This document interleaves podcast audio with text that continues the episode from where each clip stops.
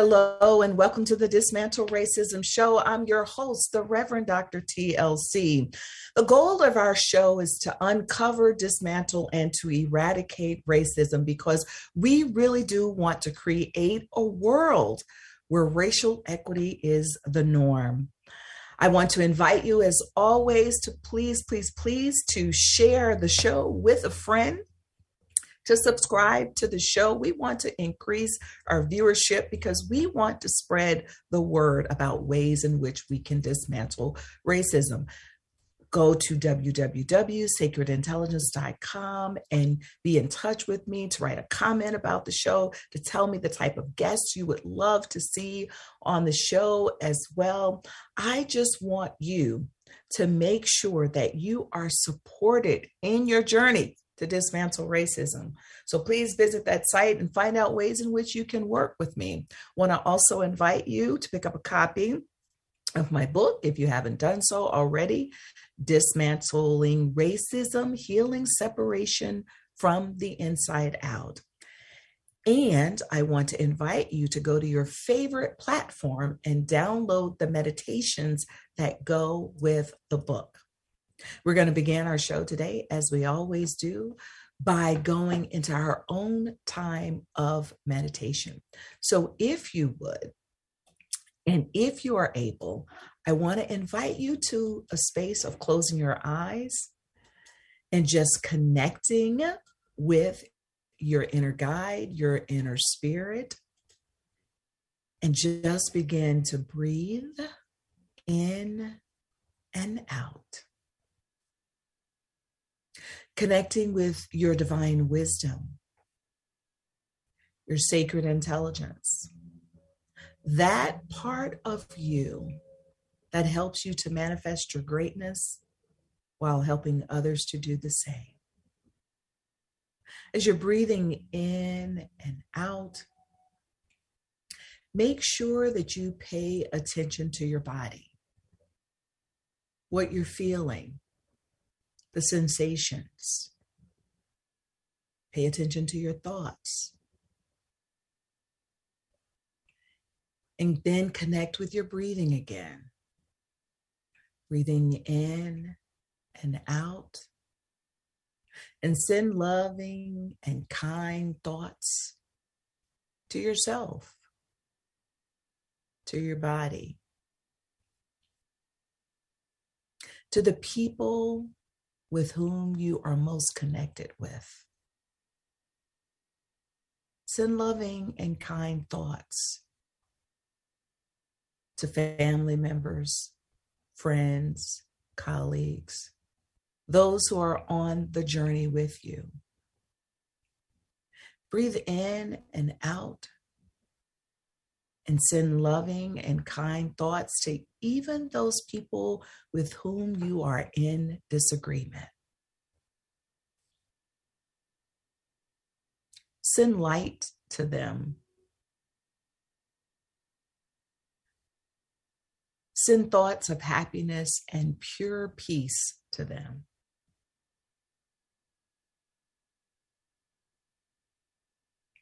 Breathe in and out. And now connect with strangers, those that you want to wish a peaceful journey, happiness, support, and strength for whatever it is that they face in life. And just breathe in and out recognizing that we are all connected. And if one person hurts, ultimately we all hurt. So just let that settle in your bones just for a minute. Breathe in and out loving kindness for humanity. recognizing that what you do matters, recognizing your power to change the status quo. You are important to the universe. So breathe in and out, recognizing that the power of one contributes to the power of community. So, as we breathe in and out, we give gratitude for this moment and the resources we have to support our lives, including the people who are available to us to help support our journey, to the ones that you've met and the ones that you've yet to meet. Just give gratitude for them. Breathe in and out and give gratitude for your teachers. The lessons of life that have helped to bring you to this point. Wish them well. Whether those lessons came from a place of hurt or healing. So simply breathe in and out, giving thanks. And we say, and so it is, Ashe, and Amen. So, today on our show, we are going to be talking about womanist theology. And why is that important for us to talk about? For me, it's important to talk about because it comes from a, uh, a term that Alice Walker coined in her book, In Search of My Mother's Garden. And so, in short, she says that a womanist is an individual who focuses on issues that are specific to Black women in particular, but it also addresses issues of race, class, and gender, and it encompasses tradition, community, and spirituality. Why womanist theology is important to me is because, as an individual who identifies and who preaches from the Christian context, I also need to find myself in a Christianity that is steeped in white supremacy and patriarchy. How do I fit into that picture? And I, for one, think that religion, particularly Christianity, because I can't speak about any other in the way that I can Christianity, I think it's done a lot to harm us, to harm us as women, to harm us as uh, women of color, to harm us just in general. If you know a bit about me, you know that before I returned back to doing this work on dismantling racism, I first began to do work on the wounds of religion because I think that there are some ways that our religion oppresses us. And what's interesting, I think those of us who are women and those of us who identify uh, as Black as well and as people of color, we actually do a lot to perpetuate racism and sexism in this religion that we love. Because we refuse to examine religious text from a critical and historical method.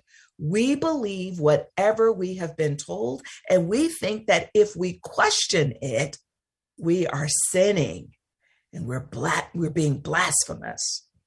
Well, I, for one, think if you can't question whatever your religion is, there's something wrong with that religion.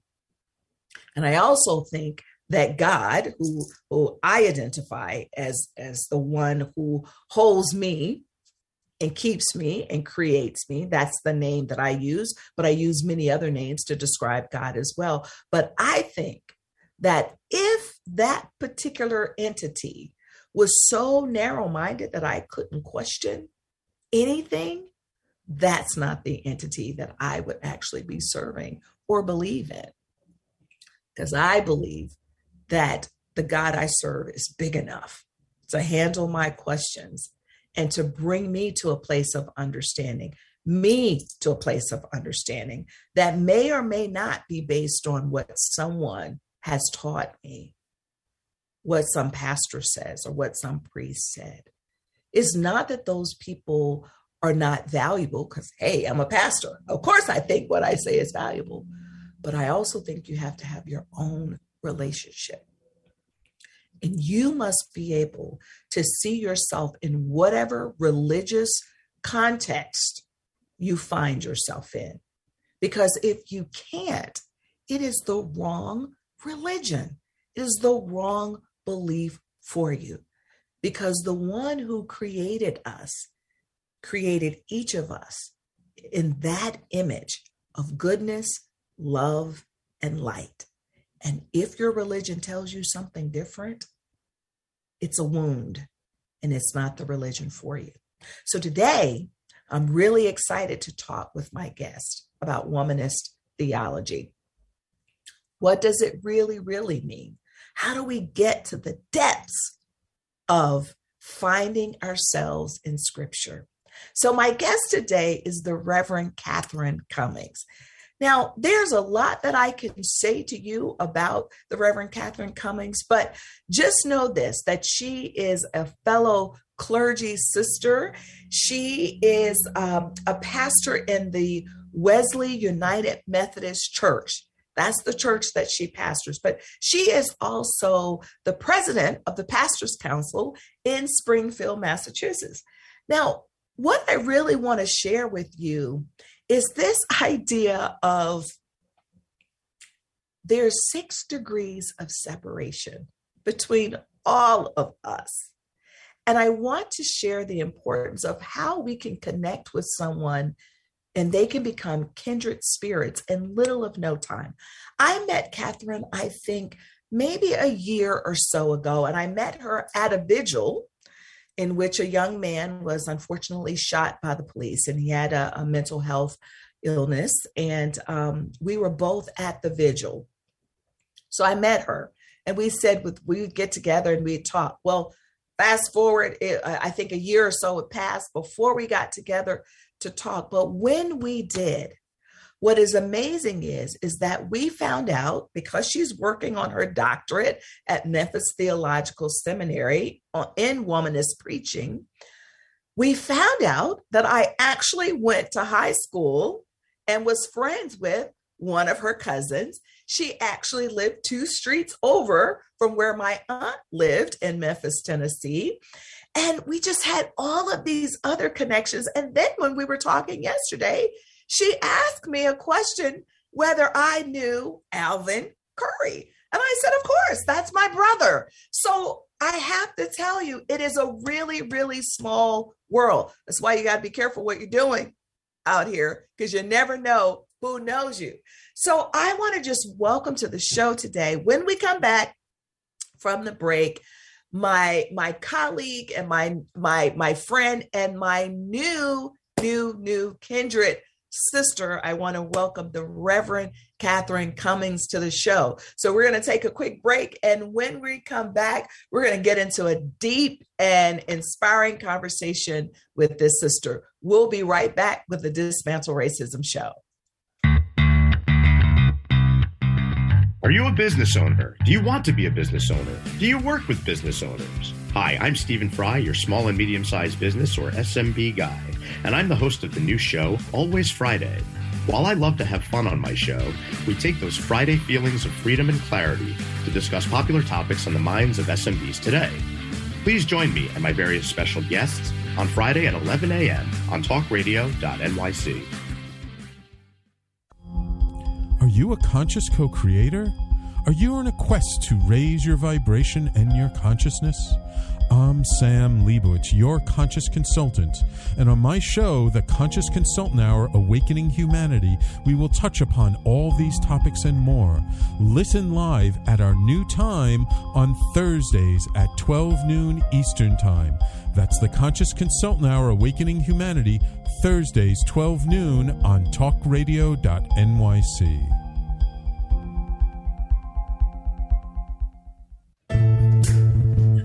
on edge? Hey, we live in challenging, edgy times, so let's lean in. I'm Sandra Bargman, the host of The Edge of Every Day, which airs each Monday at 7 p.m. Eastern Time on talkradio.nyc. Tune in live with me and my friends and colleagues as we share stories and perspectives about pushing boundaries and exploring our rough edges. That's The Edge of Every Day on Mondays at 7 p.m. Eastern Time on talkradio.nyc. You're listening to Talk Radio NYC. Uplift, educate, empower.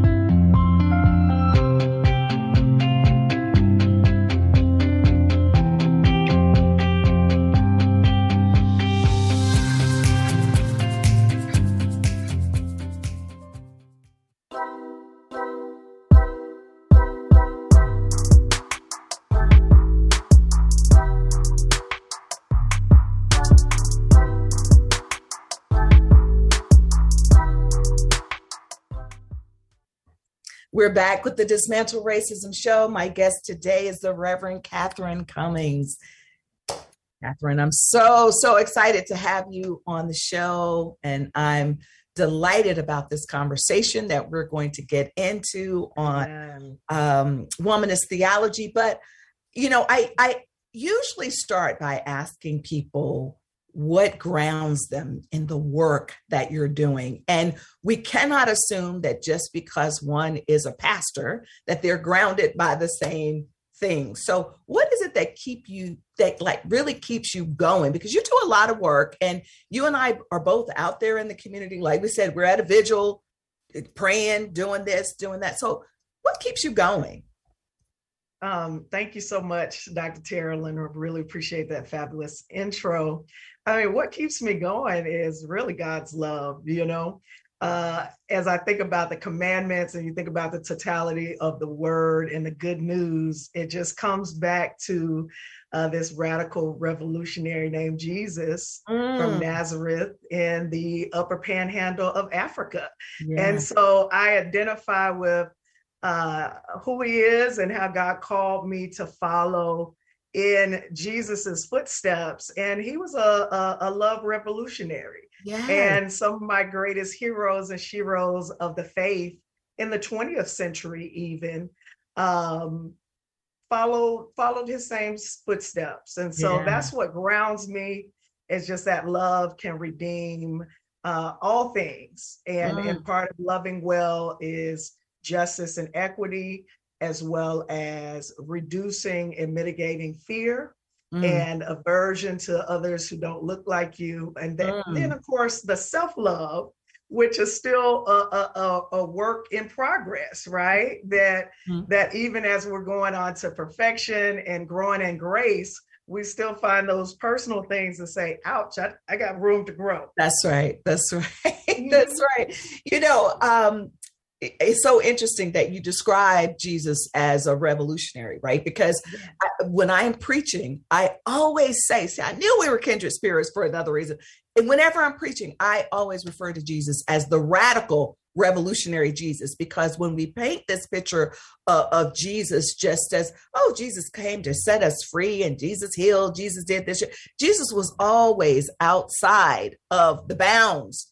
Yes. Not like like pushing pushing, pushing, and loving everybody. And we sort of miss that message. And and then we want to preach, preach, you know, or evangelize or have texts mm-hmm. that say mm-hmm. that we're supposed to be enslaved.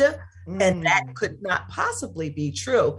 But I want to ask you something. Um, I want to find out how you got interested in really just this connectedness with uh, racial equity, with womanist theology, because your background from conversations that you and I have, you are um, you, you're biracial and you mm-hmm. come from a black family and an Irish family. Yes. So what a combination, an Irish Catholic no less. So you found yourself moving from this place of Catholicism mm-hmm. some uh, Methodists, and some more in between there. So there's a whole bunch you could tell us. So what led you to this place of wanting to focus on this? Sure. Uh, growing up, I was uh, going to church with my father, and as an Irish Catholic, of course, we went to church with him. And, you know, uh, being one of two families out of maybe 300, uh, I noticed there were differences along the way. And uh, as I got older, of course, you notice more and more differences on how you're treated. Um, and not just there in the public school systems as well, um, that, you know, certain girls have certain privileges. So in, in the Catholic Church, I had uh, some discrimination uh, as we were coming for confirmation around 14 years old. And by now, I'm already a black belt in karate. And Kyra, who's the other uh, young lady at the time from the other black family, it just seemed like we were getting hazed mm-hmm. through this process of confirmation and just asked to do so much more work mm. than our white brothers and sisters. And I had to ask myself, okay, is it because I'm black? Mm. Or is it because I'm a woman, because I noticed my my guy friends we grew up with aren't asked to do as much right. work right. as we are doing. Right. And so that was just one of many instances where I noticed that, hey, racism is alive and well. And you know the difference between people who love you and who care about you, who happen to be white, mm-hmm. versus those who may not know you and have the same love for you and treat you in different ways. Mm. And it's not congruent. So let me ask you something because so that happened to you at 14, mm-hmm. but I have met many people who are biracial and their I, racial identity development at that age um, is not so solidified that they start that they recognize that it's racism and what they do is they they own it as a part of them that there must be something wrong with me. So what do you think helped you to to say wait a minute wait a minute. I can't own this that this is about the other person and not about me absolutely. Uh, i think a lot of it uh, had to do with growing up in a strong black culture. Uh, my mom is one of 16 who grew up on a farm and who stress education as a way to advance and get ahead.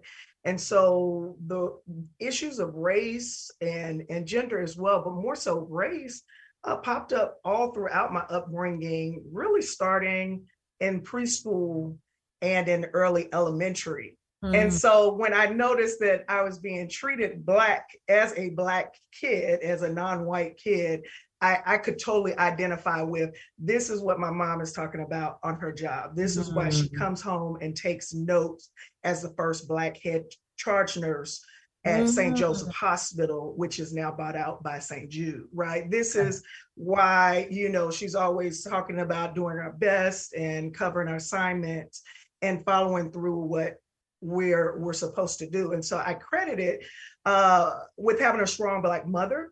Mm-hmm mm-hmm. and older sister who helped to guide us. And even my older sister said to my dad one day, and she's 14 years older, she said, John, don't you think you should be taking the kids to the the Black Catholic Church, St. Augustine? Yes, yes. Because she recognized. Right, right, right, right. That is so beautiful. Um, that that you that that she would even say that to him, right? Don't you think? Because sometimes it just takes one person to get us thinking. So, That's so right. okay, so now, Catherine, you know, um, here you are.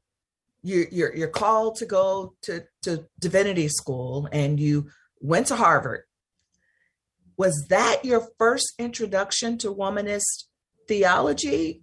Were you interested in it then? How did it come that you said, "Look, I'm going to try to find us in this here Bible"? Right. I'm so glad you asked that. Um, actually, it wasn't my first introduction to womanist uh, theology.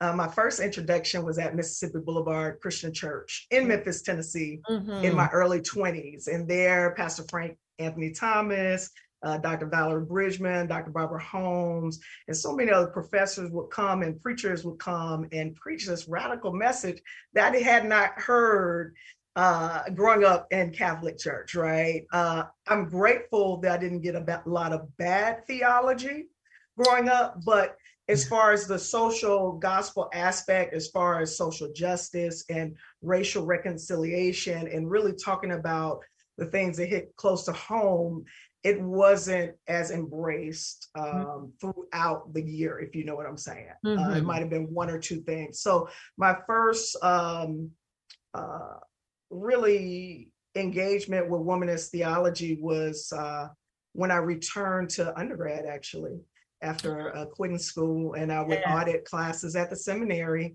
And Dr. Holmes just said, Kat, how many classes you want to take? Just come and God called you to sit down, come and sit and learn from us. And it really saved me because the school I went to was a Southern Baptist theological yeah. school. So and so it, what did it what did it do to your psyche when you first began to examine the Bible from a womanist perspective? Because you know when we go to divinity school it opens us up to a whole bunch of things that we're not taught in church and we go oh oh yeah. oh well that's scripture. So what did it do to your your psyche and your spiritual development to expand i'm so glad you asked it's at first it was just like wow i'm seeing all of this new aspects of the bible and seeing a context and hearing interpretations, not just from white scholars, but Black and Brown scholars and women scholars, right? And so the interpretation is different. And I will tell you, after two classes of that, I felt my mind just breaking open mm-hmm. and what some people will call a crisis of faith, right? Mm-hmm. And it, mm-hmm. it really mm-hmm. was expanding my mind from the smaller frame of how God had been in a box um, particularly racially, and open it, it to say, no, everyone is created in the image of God. And guess what? We can show you from start to finish, from Genesis to Revelation, how God even looks like me right mm-hmm. and i'm mm-hmm. like wow it it it was it was a uh, very transformative experience for me mm-hmm. Mm-hmm. and so um, we're going to take a break in just a few minutes but when we come back i'd like you to to share with us a little bit more about how you see uh, womanist theology, what what your definition of it is. I gave a little bit in the beginning, what mm-hmm. your definition is, and then how you use womanist theology in your preaching because your doctorate is on womanist preaching, right? So, mm-hmm. how do you use those stories and finding us to preach a context that is relevant for us uh, as women of color uh, in in the Bible. So we're going to be right back with my guest today, the Reverend Catherine Cummings. I am your host, the Reverend Dr. TLC. We'll be right back Are you passionate about the conversation around racism? Hi, I'm Reverend Dr. TLC, host of the Dismantle Racism Show, which airs every Thursday at 11 a.m. Eastern on talkradio.nyc. Join me and my amazing guests as we discuss ways to uncover, dismantle, and eradicate racism. That's Thursdays at 11 o'clock a.m. on talkradio.nyc. post COVID world, you may have many unanswered questions regarding your health. Are you looking to live a healthier lifestyle? Do you have a desire to learn more about mental health and enhance your quality of life? Or do you just want to participate in self understanding and awareness? I'm Frank R. Harrison, host of Frank About Health, and each Thursday I will tackle these questions and work to enlighten you. Tune in every Thursday at 5 p.m. on talkradio.nyc, and I will be frank about health to advocate for all of us.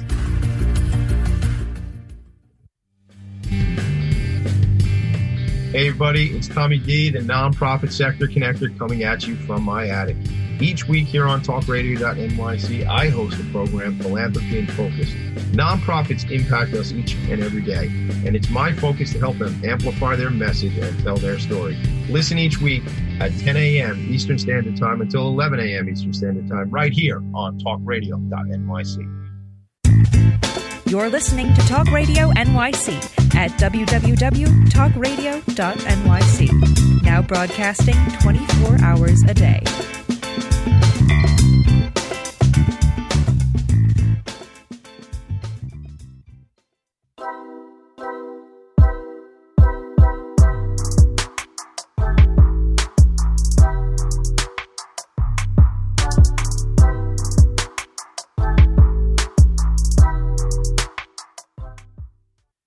We're back with my guest today, the Reverend Catherine Cummings, and we are talking about womanist theology. So, Rev, tell us a little bit about how you understand womanist theology and how you use it in the context of your preaching to your congregation or wherever you find yourself spreading the word. Absolutely. Uh, for me, womanist theology centers the lived experience of Black women and their spirituality. And so when you start with women in the center as a focal point versus the hierarchical patriarchal, racist, or, or any other institutional view, when you start from uh, some of the most marginalized and you look from their perspective, you're able to really not leave anyone out.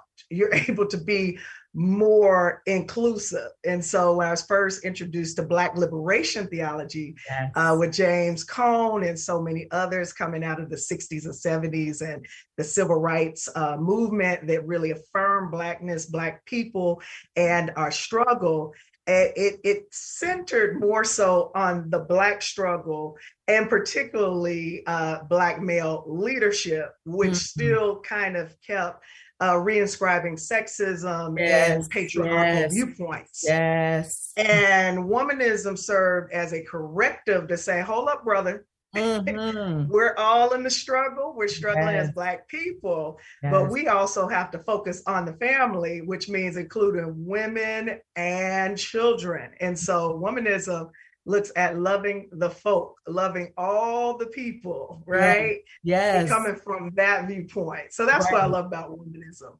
Right, right. So so how do you use it in the context of your preaching? What what might be some of the stories that you mm. pull from, you know, to preach about? Absolutely. Us? So so one of uh, one of the uh, popular ones nowadays is, uh, you know, Dolores Williams came out with a wonderful uh, exploration of Hagar in the Bible. Mm-hmm. And when we look at uh, looking at the Bible from a womanist lens or interpretive viewpoint, centering the most marginalized person, instead of the story being so focused on Abraham and Sarah, yes, and they're um, trying to follow God trying to be obedient, leaving their homeland and following God's voice, there was also a promise that you'll have a child. And we know in that story that oftentimes, as we do, as humans do, we like to help God out. Right. you know what I'm saying? We like to assist God with what's going on, and instead of them being faithful to how God said to do it, uh, uh, Sarah and Abraham had a bright idea that that okay, instead you can have a, a, a child through my slave child, and mm-hmm. uh, that's when Sarah uh, introduced him to her servant slave girl Hagar and he had a child through her. Mm. And so, how can you find good news mm. in such a story like this, where you see uh, Sarah and and Hagar should have been on the same side, right? Right. As women, right? That's right. That's right. You know, and when you look at the story, it's like, well, you know, um, Hagar was an Egyptian woman. Mm-hmm. And so she was from a different part of Africa. So you're already seeing nuances of class and gender going on, age. She wasn't at an age and an ability to take care of herself. She had to stay with them. So even when Hagar had her baby and she ran away, mm-hmm. uh, in the wilderness, she cries out to God. Right, right. She says, I don't want to see my son die here in the wilderness. And guess what? God sends an angel of the Lord.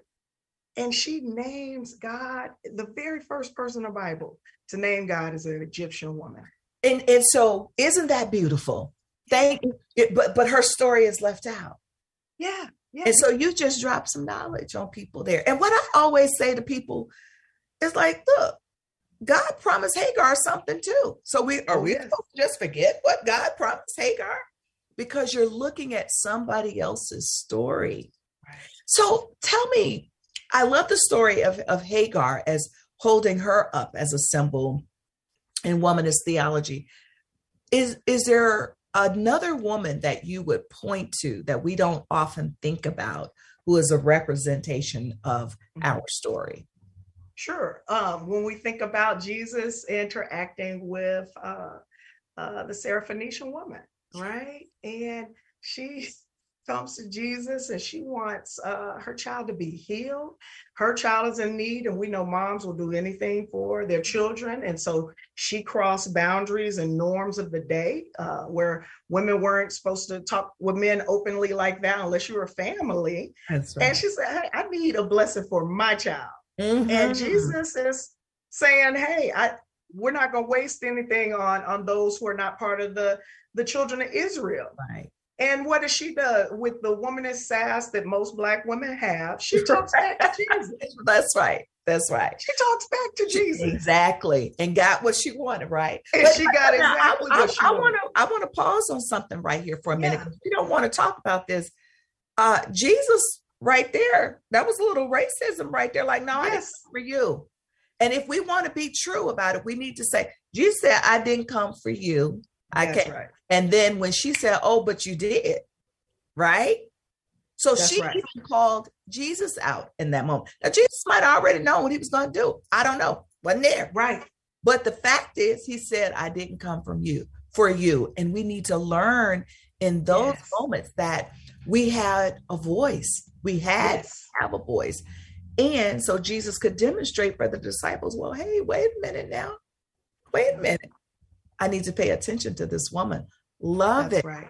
Love That's it. right. Love And even Jesus, you see, grows because Jesus was a product of his environment and in That's context, right? That's right. And so Israel and the Samaritans, they were like um cousins. But Mm. you know how cousins over there you don't deal with. Right, right, right, You right. don't always agree with. And so you you forget about those cousins. Right. You forget about you know they they don't believe exactly the same way we do and we feel more morally superior Yes. and yet because she clapped back at jesus and said even the dogs eat from the master's table he came to a, a greater appreciation of it's because of your faith That's right. that your daughter's healed That's right. and that's the, the thing about womanist theology. It's because of your faith that you're healed. It's because of your work and your service and your love as Black women to look after the whole community, to look after the least, the last, and the lost, and to Mm, say, You are valuable to me and you're valuable to God, mm. right? And that we can argue. So, so I wonder. Speaking of that word, argue. Have you received pushback when you're preaching from a womanist lens, uh, particularly if you are preaching from a womanist lens in spaces that the people don't look like us? Yes, I served a two point charge for a while uh, in a predominantly white congregation as well. So both of my uh, congregations at the time were cross cultural because I'm biracial. and, you know, so I, you know, the word is the word, you know, and I know I was called and sent to that church just as much as I called and sent to Mm. the church that I'm at now. And so I was their first Black pastor. And I was also, I'm sure, the youngest pastor that they had. And it was challenging because it pricked the heart, right? Mm, Because yeah. I was calling out racism, but I Mhm. was also calling out in a rural town, I was also calling out sexism and classism. Right, right. And that's the thing about womanist theology, right? It it it really does break down all these different levels because you can't Yes. address uh, patriarchy without addressing womanism, and you can't address womanism without addressing the patriarchy that's there. That's and right. what's interesting, um, you know, you and I have had these conversations about ways in which we, as people of color, we perpetuate a racist Christian belief. So, can you talk about that a little bit about some ways in which we ourselves kind of perpetuate this? Yes uh, it's it's it's easy to do because we don't realize that we live in such a white supremacist culture and because you live in that that fishbowl we all live in that fishbowl white folks are affected black and brown folks are affected immigrants are affected and so you can see now today that we have Latino brothers and sisters who subscribe to a more uh, radicalized Christian Mm-hmm. nationalist point of view that we've seen from our KKK uh, folks from Tennessee and other places in the country, right? And so it happens to all of us because it's it's taught. It's in the culture, it's in the way that we read. So if I'm taught as a Western person to read with the text, it's usually for us, particularly Americans, that we are not to read against the text. Right. We're not supposed to question the text, right? Right. Right. Wh- Whatever the text says, that's what it is, and that is the truth, right? But we learned in uh, elementary school, middle school, high school, college, and especially grad school that critical thinking is one of the, the main strategies of how we move forward as a people. And when you use the same literary criticism that you would in English class and apply it to the Bible, it, it it works when you say when you apply the same historical criticism post-colonial criticism it still applies to the bible and it still applies to our lived reality Well, but here's the thing though. Yeah. People don't look critically even at, at history and what they're taught in school. The people just follow blindly. And that's why it's important for us to examine what's underneath the text, right. right?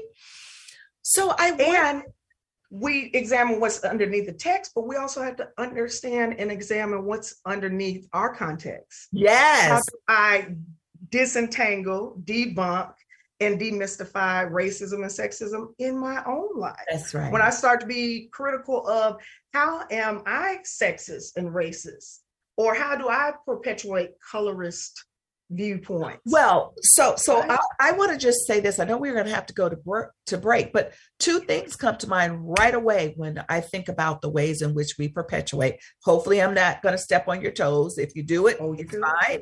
But um, always when people are talking about Father God, Father God, Father God, Father God, Father God, I'm like, God is a spirit. God is neither male nor female, Yes.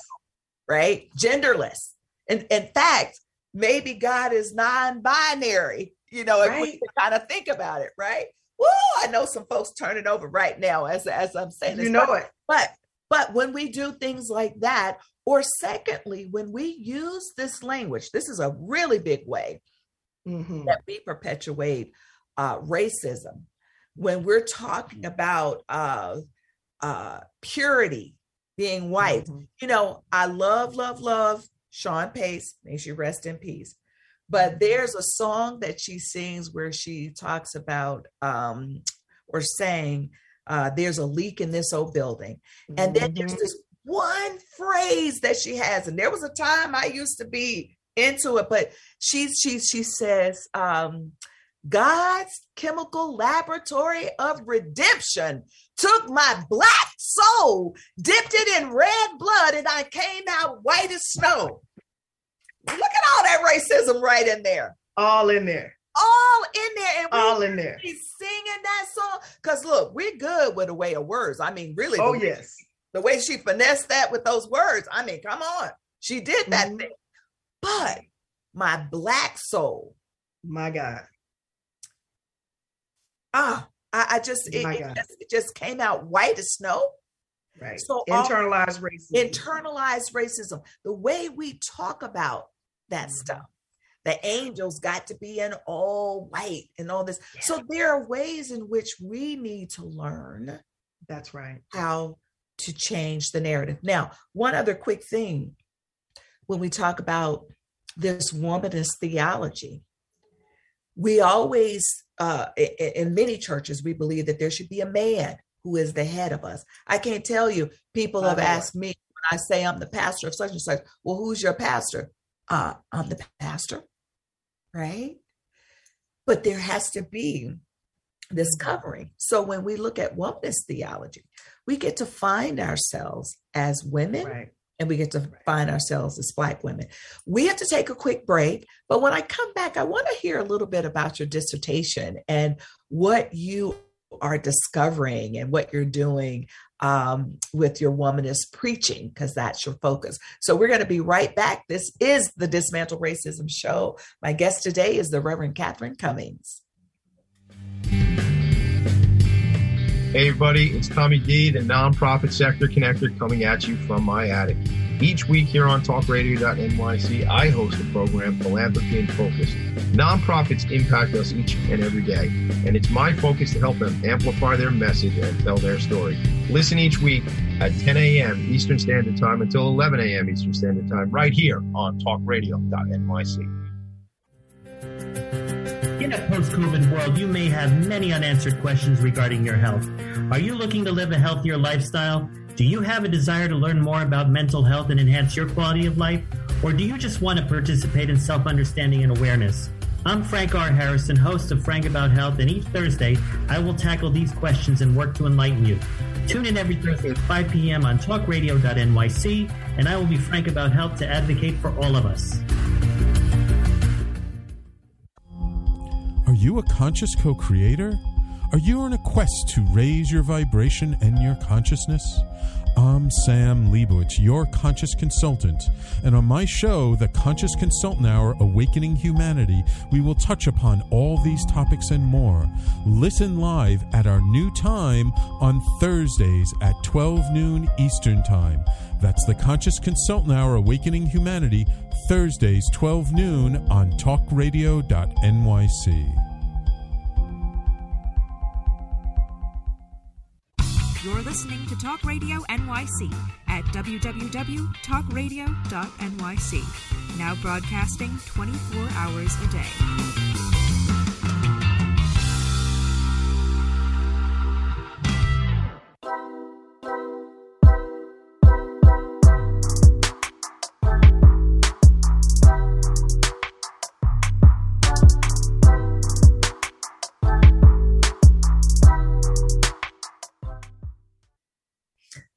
Back with Catherine Cummings. So, Catherine, we were talking about womanist theology and womanist preaching.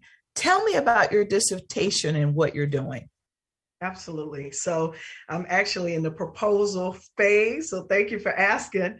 Uh, I'm looking at examining bi- biblical texts through a womanist lens and preaching narrative sermons.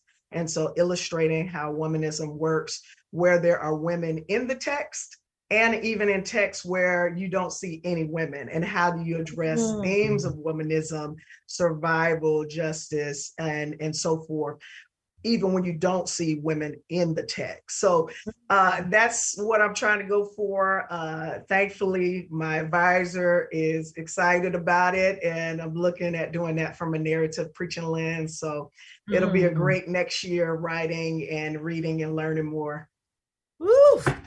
Well, God bless you on that journey because I know oh, yes. how, that is. But now, when you say when you don't see women in the text, talk to me a little bit about maybe one or two stories where you can see that womanist lens mm-hmm. when there's no woman who's even present there. Sure. So oftentimes you can see in uh, many biblical texts uh, unnamed persons Mm-hmm. Uh, and they're still very vital to the narrative, to the story of how God continues to deliver us, save us from whatever is going on in that text. Um, but you'll also find there are places where uh, men are actually doing the gospel, doing the work of good news through stepping up and uh, doing those serving uh, aspects. So, for example, if you look at Psalm, most of the Psalms, anywhere where it says, God is my help.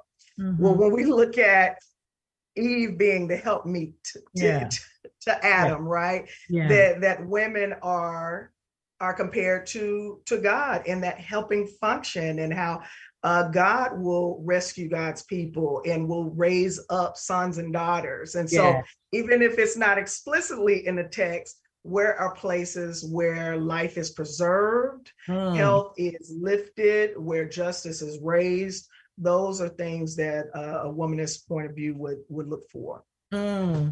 I so appreciate that you are focusing on this. And I think about when I was in divinity school, I took a class uh, called Women's Ways of Preaching, but it was about texts of terror about the yes. women. So it didn't focus on the womanist point of view, but it just talked about those women. And I know those texts of terror ooh, was something, you know, yes. and, and we don't often preach on those things, not in the ways in which, when we think about those texts, we talk about what was happening with the men and not with mm-hmm. the women. And so I really appreciate this this focus um, on that. And so I wish you well on your journey as you're continuing to um, explore this. So, what would be maybe one or two books for the person who has never heard of womanist theology, or maybe even if they have, but they want to learn more? What would be some books that you'd recommend? Sure. Uh, I would definitely recommend Kimberly Johnson, the womanist preacher. Uh, she totally explicates womanist texts that include um, uh, Melva Sampson preaching, Gina Stewart, uh, some some of the great names and, and, women preachers today. She examines their preaching and lets you know what type of uh, womanist values are being left, lifted up, mm-hmm. as well as uh, the strategies that they use rhetorically. Mm-hmm. And so she does a fine job of lifting that up. She's a mass communications major and teaching at Tennessee State yeah. University, the real TSU for those of us. you just got to do that. Anybody that goes to HBCU, we always got to be in there. Just we, we got to put our our number I'm so one sorry. in there, right? I'm it's so okay. Sorry. It's okay. No, I, I would also recommend uh, "Woman Sass" and "Talk Back." Uh, I believe that's by Mitzi J. Minor. Yeah. My God, and Mitzi Mitzi Smith. It could, yeah, Mitzi Smith. It is amazing. And when we talked about the talk back to Jesus and so forth, if you want a, a quick deep dive into womanism and it's fresh, it's new, it's written in the last few years, that would be one to look for. Womanist sass and talk back. Oh, I love that. Womanist sass, right? Uh, and that comes directly from our culture. Like you said, yes. but but um, you know, it's an older book, but we just used this book maybe uh, several months ago in our Bible study, yeah. which was Just a Sister Away by Renita oh. Now she goes deep too into our relationships with yes. one another. And she is coming from that womanist perspective as well. So I know that we'll see a book coming out of your dissertation. Amen. So get ready, get ready, get ready. Um, so I want to just ask you in our last few minutes together, is there anything else that you would like to add that we haven't discussed today that would be important for our listeners? Sure. Uh, womanist theology is also looking at ethics. Um, so we would also want to be sure to address uh, issues of intersectionality.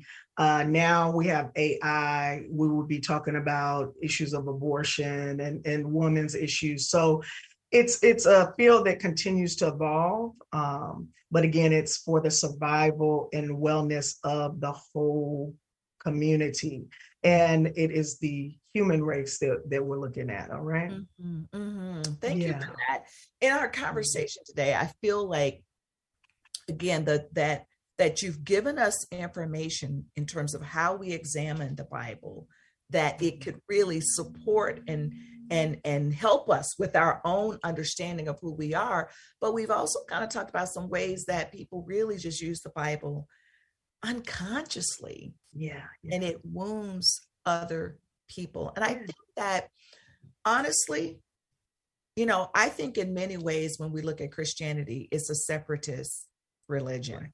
And we need to be able to own that. We need to own mm-hmm. that that we are saying this group of people over here unless you believe like this exactly like this we we separate in ways that i think limit god and so mm-hmm. i believe that if we're able to look at the Bible through a womanist perspective, feminist perspective, if that's what people want to call it, even if we want to look at the Bible to see where people are in terms of sexuality, yes, gender expression, anytime we decide to look critically at the Bible and historically at the Bible, then we're opening people up to free them.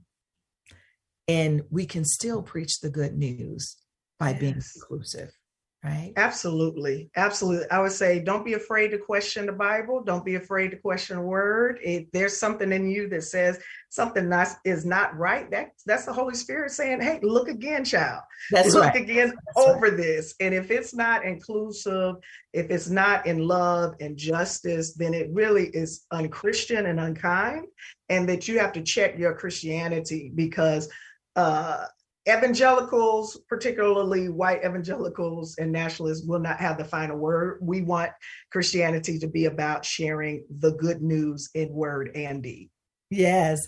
Well, Reverend Catherine Cummings, thank you so much for being on the show today. We have run out of time. I really appreciate that you would give up your time and join us. I want to thank you, the listeners, for joining us. Don't forget to go and subscribe to the Dismantle Racism Show if you've not already done so on your favorite platform. And please stay tuned for the Conscious Consultant Hour with Sam Leibowitz, where he helps you to walk through life with the greatest of ease and joy. Be well, be safe, be encouraged. Until next time, bye for now.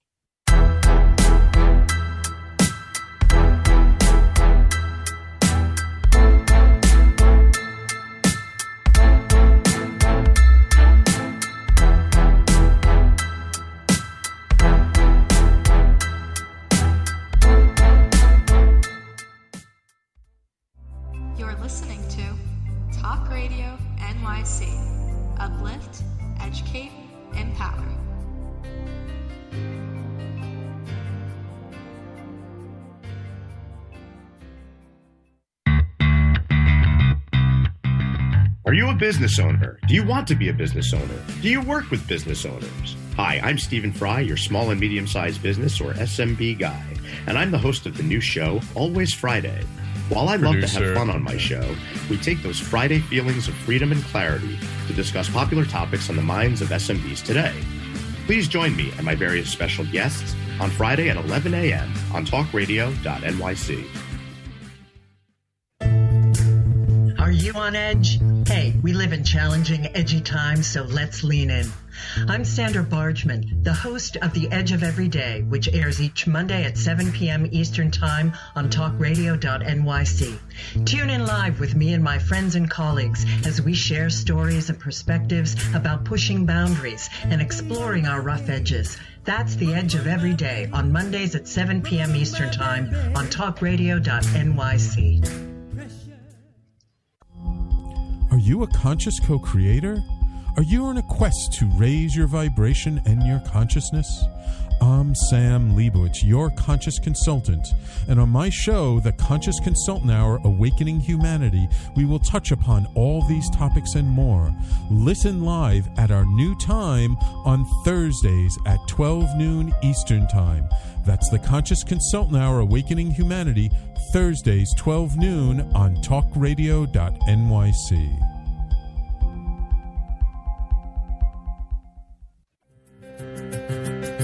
In a post COVID world, you may have many unanswered questions regarding your health. Are you looking to live a healthier lifestyle? Do you have a desire to learn more about mental health and enhance your quality of life? Or do you just want to participate in self understanding and awareness? I'm Frank R. Harrison, host of Frank About Health, and each Thursday I will tackle these questions and work to enlighten you. Tune in every Thursday at 5 p.m. on talkradio.nyc, and I will be frank about health to advocate for all of us. Passionate about the conversation around racism?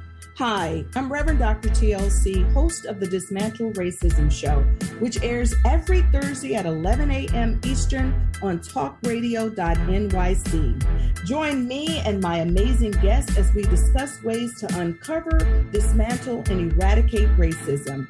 That's Thursdays at 11 o'clock a.m. on talkradio.nyc. You're listening to Talk Radio NYC. Uplift, educate, empower.